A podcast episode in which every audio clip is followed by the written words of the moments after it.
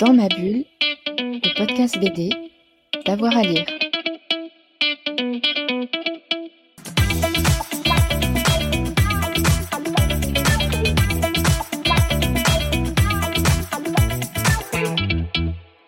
Bonjour à tous et à toutes, bienvenue dans ce nouvel épisode de Dans ma bulle, votre podcast 100% BD avec avoir à lire.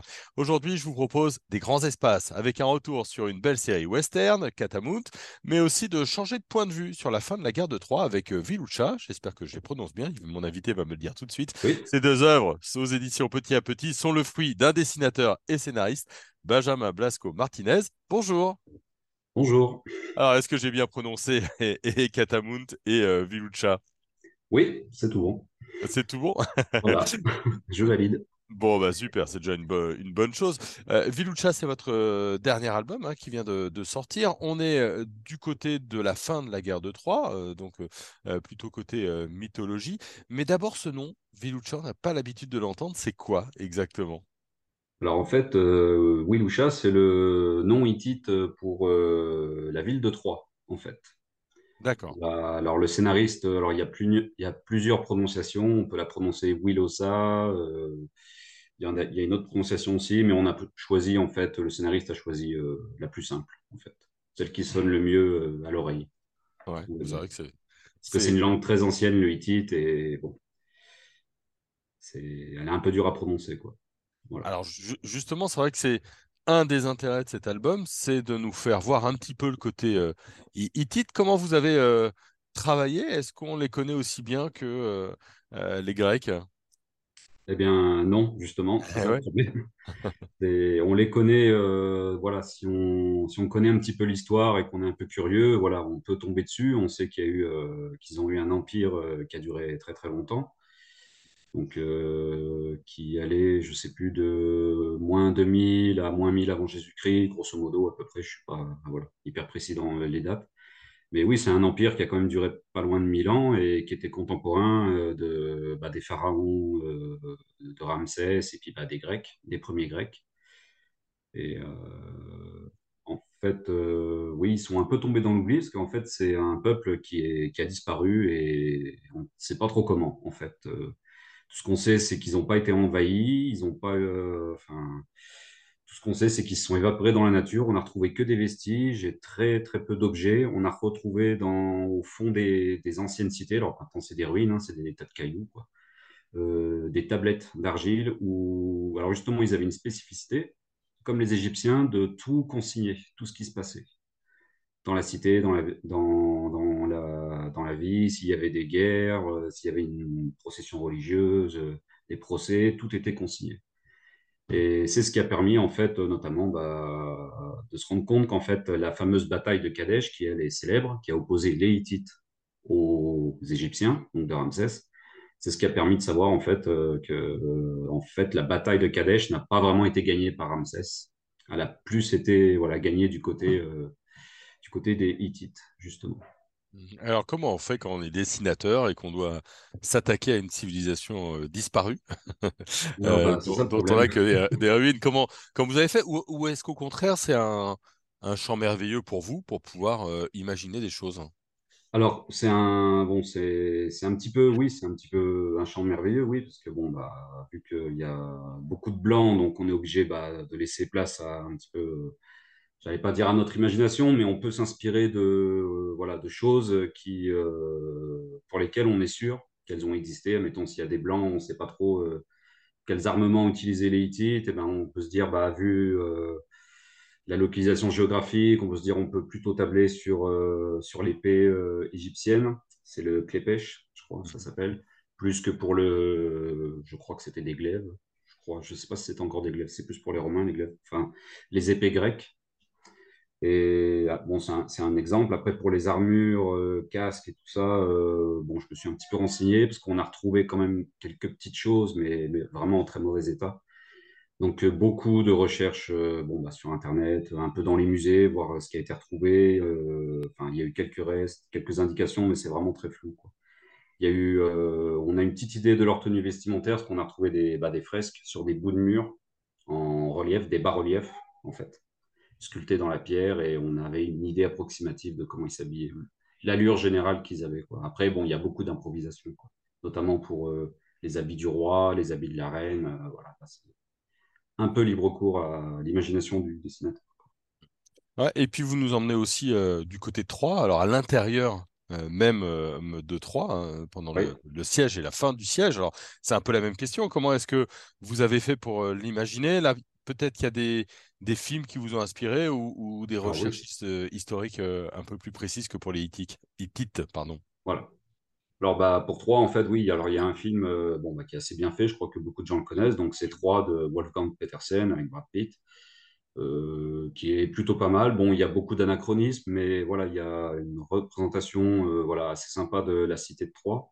Après, voilà, avec Michael, le scénariste, on a voulu plus aller chercher voilà, du côté du, réel, de, l'historique, parce qu'il y a des fouilles qui ont été entreprises sur le site de Troyes. Il y a des historiens qui ont pu dresser, on va dire, un espèce de portrait robot de la cité telle qu'elle était euh, à l'époque. Et on se rend compte bah, que la ville était beaucoup moins haute. Donc, on a voulu en fait euh, s'approcher plus euh, de la vérité historique pour être original, en fait. La défense rapprochant le plus possible de la vérité, on arrive à être original et moins tomber dans le cliché hollywoodien ou voilà tout, tout, ce qui a déjà en gros été fait. Quoi. Et en fait, les, les, maisons, par exemple, on s'est rendu compte qu'elles étaient beaucoup euh, voilà, en toit de chaume mais pas forcément très hautes. C'était des vieux murs en pierre, ça faisait un peu penser à quelques casse-bas au fin fond du désert. C'était assez rudimentaire, on est en 2000 ans avant Jésus-Christ, quoi, et moins les villes hautes, euh, tout en pierre, en marbre et tout, comme on voit dans la plupart des films euh, hollywoodiens. Quoi. Là, ça mmh. correspond plus à la Grèce, on va dire, ouais, dire euh, post-Alexandre euh, le Grand, quoi. Guerre du Péloponnèse, tout ça. Quoi. Hmm. Un peu plus récent. Je reviens un peu sur, sur les origines de, de ce projet. On vous connaissait pour cette grande série western qu'on va évoquer, euh, Catamount. Comment est-ce que vous êtes retrouvé sur les derniers jours de Troyes et du siège de Troyes? Alors, ben, en fait, je démarrais donc, mon premier tome donc, de Catamount. Mhm. Et en fait, j'ai été contacté un dimanche donc, par euh, le scénariste, donc Michael Coadou. Et donc lui, ben, en fait, il était, il connaissait pas du tout, la BD, quoi. Il était juste lecteur et en fait, il voulait, euh, il avait un projet à me soumettre, voilà, qui parlait de, de la guerre de Troie et en fait, il avait pensé à moi, en fait, parce que moi, bah, je faisais du western et à la base, il avait approché son, histoire un peu comme un remake du Bon de la Brute et le Truand, mais version euh, Antiquité, quoi, Guerre de Troie. Quoi. Donc il y a trois personnages de, l'album qu'on connaît aujourd'hui qui devaient interpréter les trois rôles respectifs. Alors moi j'avais trouvé ça original, mais ce qui m'avait marqué en fait c'était la, ouais, la, barbarie, la brutalité qui se dégageait de son, de son récit. J'ai trouvé ça assez réaliste et ça m'a assez frappé. Puis à l'époque on était en plein dans la mode euh, Game of Thrones. Et voilà, qui a un peu plongé le public un peu là-dedans, quoi, un peu dans cette ambiance. Et je me suis dit, tiens, il y a peut-être quelque chose de pas mal à faire. Donc, euh, moi, je me suis prêté au jeu parce que bon, bah, j'aimais bien l'Antiquité, j'aimais bien le thème. Et je me suis dit, bah, pourquoi pas, voilà, si... parce qu'au début, la série Catamount commençait, donc j'étais vraiment pas sûr que, voilà, que si on allait continuer, si ça allait s'arrêter là. Je me suis dit, tiens, voilà, la garde 3, ça peut être pas mal, ça peut être un autre projet euh, sur lequel travailler à l'avenir. Donc, du coup, on l'a laissé mûrir tranquillement pendant que je faisais euh, ma série Catamount. C'est un plaisir de se plonger dans l'Antiquité quand on est dessinateur et dans un épisode aussi euh, connu avec euh, tout un tas de noms qui, qui nous évoquent des choses. Mmh. Alors, euh, bah oui, c'est un, un, un, vrai plaisir. Alors, tout de suite, on a envie de, j'ai envie de dire, d'en mettre plein la vue. Quoi. On a envie voilà, d'avoir les belles armures, les beaux costumes, de dessiner bah, les, les, héros qu'on qu'on connaît. Mais en fait, bah voilà, là, avec, avec l'histoire de Michael, en fait, la plupart des héros sont morts, donc il a fallu du coup voilà, se projeter euh, sur d'autres héros, personnages secondaires et les rendre plus importants, en fait. Et du coup, bah, ça laisse un peu place, euh, voilà, un petit peu plus à notre imagination. Quoi. il y a euh, des liens, évidemment, dans le, dans le, dessin, aussi dans le scénario avec Katamount, une forme de violence, pas beaucoup de temps mort. Mm. Finalement, ça va toujours, ça va toujours très vite. comment est-ce que vous l'avez abordé un petit peu, ce, ce, cet album Vilucha? Alors oui, Lusha, on l'a abordé. Alors bon, c'est Michael qui l'a, bon, qui a écrit le scénario. Alors en fait, lui, il avait, il voulait quelque chose en fait qui aille crescendo dans l'intensité. Il, s'inspirait en fait des, des, épisodes de la série 24 heures chrono. Hmm. Il y a un compte à rebours qui tourne et jusqu'à la fin en fait où le suspense est insoutenable et on se demande ce qui va se passer, ce qui va se passer. Et en fait, là, euh, on a voulu, enfin, Michael a voulu reprendre un petit peu le même principe. Du coup, on démarre doucement et plus on avance et plus on arrive euh, en fait à l'inévitable et à la fin, bah, voilà, à la prise de la cité, on voulait vraiment euh, montrer bah, toute la barbarie et l'horreur qui s'en est dégagée euh, à ce moment-là. Et là, bah, ça, c'est non-stop, tambour battant jusqu'à la fin. Hmm. Alors, je, je vais rebondir évidemment sur euh, Katamount. Le quatrième album est sorti il y a, il y a quelques temps euh, maintenant. Un Far West euh, assez dur, assez violent, pas mal de, de vengeance euh, aussi, pas mal de, de morts et, et de meurtres. oui. Katamount, comment est-ce que vous l'avez abordé au départ? Est-ce que au final, ça, le, le final correspondait déjà à ce que vous aviez envie de faire au moment du début? Alors, euh, comment je l'ai abordé? Alors, au début, donc, ce sont des, ce sont des romans qui ont été écrits dans les années 50 par Albert Bonneau. Et donc, du coup, c'était des récits, on va dire, euh, très classiques. C'est-à-dire, quand on lisait ces romans, voilà, on avait l'impression de regarder un, euh, un bon John Wayne, euh, voilà, des années 50, des années 60. Mais du coup, à réadapter euh, aujourd'hui, voilà, on est passé, voilà, un petit peu à autre chose en termes de western. Donc, il a fallu apporter, euh, voilà, quelque chose d'un peu plus actuel. Et les romans sont, sont violents. Voilà. Il y a, il y a autant de morts, euh, il y a beaucoup de personnages qui meurent. On a même plutôt été soft, on va dire, dans la BD, parce qu'il y a beaucoup plus de personnages que ça qui sont censés mourir. Ah ouais. Et on a quand même été plus soft. Alors après, voilà, il y a la manière euh, d'amener les morts, on va dire. Là, vu qu'on est dans la BD, bah forcément, dans le roman, ça passe un peu mieux parce que l'auteur bah, voilà, peut suggérer, édulcorer. Nous aussi, on aurait pu le faire en bande dessinée, mais on a voulu montrer, enfin, surtout moi, j'ai voulu euh, voilà, montrer vraiment ce que c'était la, le western et la vie à l'époque du Far West qui pouvait être très dure et bien sûr très violente. Et c'est un petit peu euh, voilà, ce qui a bâti un peu les, les, euh, États-Unis d'aujourd'hui, quoi. La conquête de l'Ouest qui s'est fait dans le sang et, et puis bah, la violence et la barbarie. Mhm.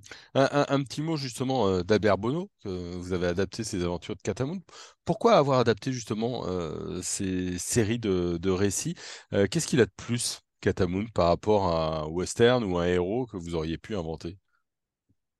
Alors en fait, ça s'est un petit peu fait comme ça, on va dire, avec Albert Bono. C'est qu'en fait, j'ai rencontré sa fille, Odile Bono. C'est elle qui a les droits aujourd'hui sur les œuvres, parce qu'Albert Bono est décédé depuis les années 70. Et à l'époque, je cherchais donc un sujet pour mon projet de diplôme à l'école Émile Cole. Et il s'est avéré bah, que voilà, c'était du western euh, et que ça me plaisait. Et je me suis dit, allez, pourquoi pas? En fait, ça s'est un petit peu fait euh, voilà, sur l'essai, on va dire. Et en lisant les romans, voilà, je me suis un petit peu attaché au personnage. Je me suis dit, tiens, c'est un personnage, euh, on va dire très classique, mais qu'on aime bien en fait. Euh, un personnage assez solaire, comme on avait l'habitude de voir bah, justement dans les anciens westerns. C'est quelque chose qui me parlait, qui me plaisait. comme euh, les films de Sergio Leone, voilà, où on a voilà, le héros silencieux, un peu solitaire, euh, qui traverse l'Ouest, qui s'arrête dans les villages et qui va boulever- bouleverser le destin de la petite ville ou de pas mal de choses. C'est ça qui me plaisait en fait, et je me suis dit, il y a peut-être quelque chose à faire, voilà, avec, euh, avec les romans d'Albert Bono, voilà, qui t'a redépoussiéré un petit peu le personnage, mais à le rendre un peu plus actuel. Aujourd'hui, on, on a plus de facilité à aller euh, voilà, vers des héros un peu plus sombres, un peu plus torturés et moins, euh, voilà, moins rayonnants, moins, euh, on va dire, politiquement corrects, on va dire. Mhm. Quel regard vous portez sur lui? Parce que vous avez passé quatre albums, plusieurs années. Il a vieilli au fur et à mesure des albums. Au début, il est, il est tout bébé. Vous qui avez passé beaucoup de temps avec ce héros Katamount, euh, comment vous le voyez? Quel lien vous avez avec? Bah, c'est bizarre parce qu'on a, c'est un peu exagéré ce que je vais dire, mais on a presque, enfin, j'ai presque la sensation d'avoir un petit peu grandi euh, euh, avec lui. Ça se ressent déjà par le trait. Au début, mon trait, voilà, est un peu maladroit sur le premier tome. Il y a beaucoup de fautes de dessin et j'avais beaucoup de choses à prouver, un peu comme le personnage de Catamount. qui est, bah, qui est jeune, qui est adolescent, qui, qui est un peu un chien fou et pareil, qui a des choses à prouver à lui-même et puis aux autres. Et moi, bah, dans mon travail, c'était un peu ça. Voilà. Mon premier album, il fallait que, il fallait que je me démarque, il fallait j'avais quelque chose à prouver. Je voulais faire le, comme tous les auteurs qui démarrent, on veut faire le meilleur album qui ait jamais existé. Et puis finalement, bon, bah, voilà, on fait ce qu'on fait, quoi, du mieux qu'on peut. Et, euh, et avec le temps, oui, euh, le personnage a mûri et puis moi aussi, voilà, le, le trait est devenu un peu plus sûr et Et ouais, c'est un peu comme une sculpture, quoi. Voilà, on a le, on a le gros bloc et au fur et à mesure des années, bah, on taille dedans, on taille dedans et au final, on arrive euh, de plus en plus près vers un diamant, quoi. Mais ça prend du temps et, et beaucoup de patience surtout. Ouais, Est-ce que c'était facile de mettre le mot fin sur le quatrième et dernier tome? Plutôt, oui. Alors, euh, il y a eu bon un petit truc, euh, un petit, un petit pincement quand même, mais j'étais pas triste pour autant parce que je me suis dit voilà, on a, j'étais vraiment content de ce quatrième tome. C'était vraiment le tome de Katamund que je voulais vraiment faire. Donc avec Gaëtan, euh, Gaëtan Petit, le scénariste, on a vraiment travaillé euh, ensemble pour que voilà, que ce soit un superbe album et vraiment finir comme on voulait. Et pas, non, pas triste plus que ça, mais parce que j'avais d'autres projets derrière et voilà, j'étais impatient un petit peu de, passer à autre chose. Voilà, j'avais, pour l'instant, j'avais j'ai un petit peu dit ce que j'avais à dire voilà, sur le, sur le western, même s'il y a eu euh, deux collectifs euh, chez Grand Angle, sur lesquels j'ai eu la chance de travailler aussi avec plein d'auteurs. Mais voilà, Katamoun, ça a vraiment été une bonne série western. J'ai vraiment pris de plaisir à travailler dessus. Il y a une question que je pose un petit peu à, à tous les artistes euh, euh, qui font du western, c'est pourquoi est-ce que ça nous plaît tant euh, finalement cette histoire qui n'est pas notre histoire européenne, euh, cette histoire qui est plus tout à fait celle des États-Unis aujourd'hui? Pourquoi est-ce que ça nous fascine encore autant en, en 2023? Alors, bah, je me suis souvent posé cette question et je crois que c'est Tibur Sogé qui a eu, je trouve, vraiment une bonne réponse, je trouve. Et pour lui, et je pense qu'il a raison, c'est qu'en fait, nous, les Européens, en fait, on, a tout le temps vécu, on va dire, euh, sous le coup des, lois, soit des rois, soit des royaumes, des empereurs. Il y a tout le temps eu, on va dire, une figure d'autorité au-dessus de nous. Et en fait, ce qui nous fascine dans l'Ouest et la conquête de l'Ouest, je crois que c'est ça qui réveille un peu notre imaginaire en tant qu'être humain, c'est qu'en fait, euh, voilà, les, États-Unis, avant que ça devienne les États-Unis, c'était le nouveau continent, le nouveau monde, la terre de tous les possibles. C'était quand les Européens débarquaient, ils n'avaient plus justement de, je veux dire, de dirigeants au-dessus d'eux, de, figures suprêmes qui pouvaient dicter les lois. Euh, voilà, tu as le droit d'aller à tel endroit et pas à d'autres. Euh, voilà, tu as le droit de faire ci, tu n'as pas le droit de faire ça. Là, on ils arrivaient sur une terre vierge, c'était des colons et il y avait tout à faire et tout à découvrir, tout à construire. Et je crois que c'est ça ouais, qui nous fascine, c'est la, la- la liberté en fait. Voilà, d'aller et venir où on voulait, s'installer euh, sans rien devoir à personne. Mais bien sûr, ça entraînait bah, voilà, tous les dangers qu'il y avait euh, à côté. Quoi, parce que voilà, la loi, on va dire, nous, nous dictait ce qu'on avait à faire, mais nous protégeait en même temps. Et là, bah, voilà, sur une terre vierge euh, où il n'y a rien, enfin, voilà, où c'est que de la nature sauvage et des, populations, dire, euh, indigènes, locales, qui sont soit amicales, soit hostiles, et ben voilà, s'il nous arrive un pépin, bah, on peut compter que sur les coltes et, sur nous-mêmes. Un petit mot du travail de la coloriste euh, Émilie Beau, qui est aussi Oui. sur, euh, sur euh, Viluccia, euh, qui a des couleurs très particulières, qui accompagnent votre dessin toujours très dynamique. Comment est-ce que vous travaillez avec elle? Quel duo vous formez?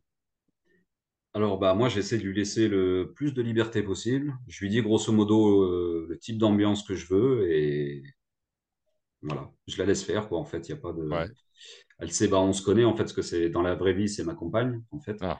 Donc, euh, voilà, on, se on se connaît bien, on se connaît par cœur. Elle sait exactement, voilà, où je veux que, où je veux que le récit aille et voilà, la couleur aide beaucoup à ça, justement, à créer une ambiance, à créer une atmosphère et à donner une ligne di- di- directrice Bon, très bien. et quels sont vos projets maintenant? Sur quoi est-ce que vous travaillez?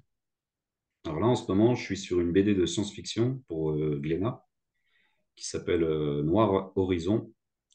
C'est- Alors, c'est Philippe Pélez qui est au scénario et ça sortira normalement le premier tome en septembre de, cette année. Voilà. Là, j'ai attaqué le tome 2. là. Ah bah, déjà, ah bah, super. On, on a hâte de, de découvrir ça. Merci beaucoup.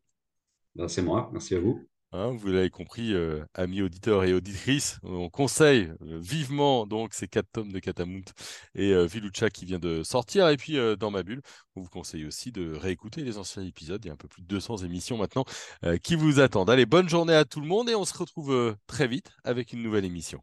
Dans ma bulle, le podcast BD, d'avoir à lire.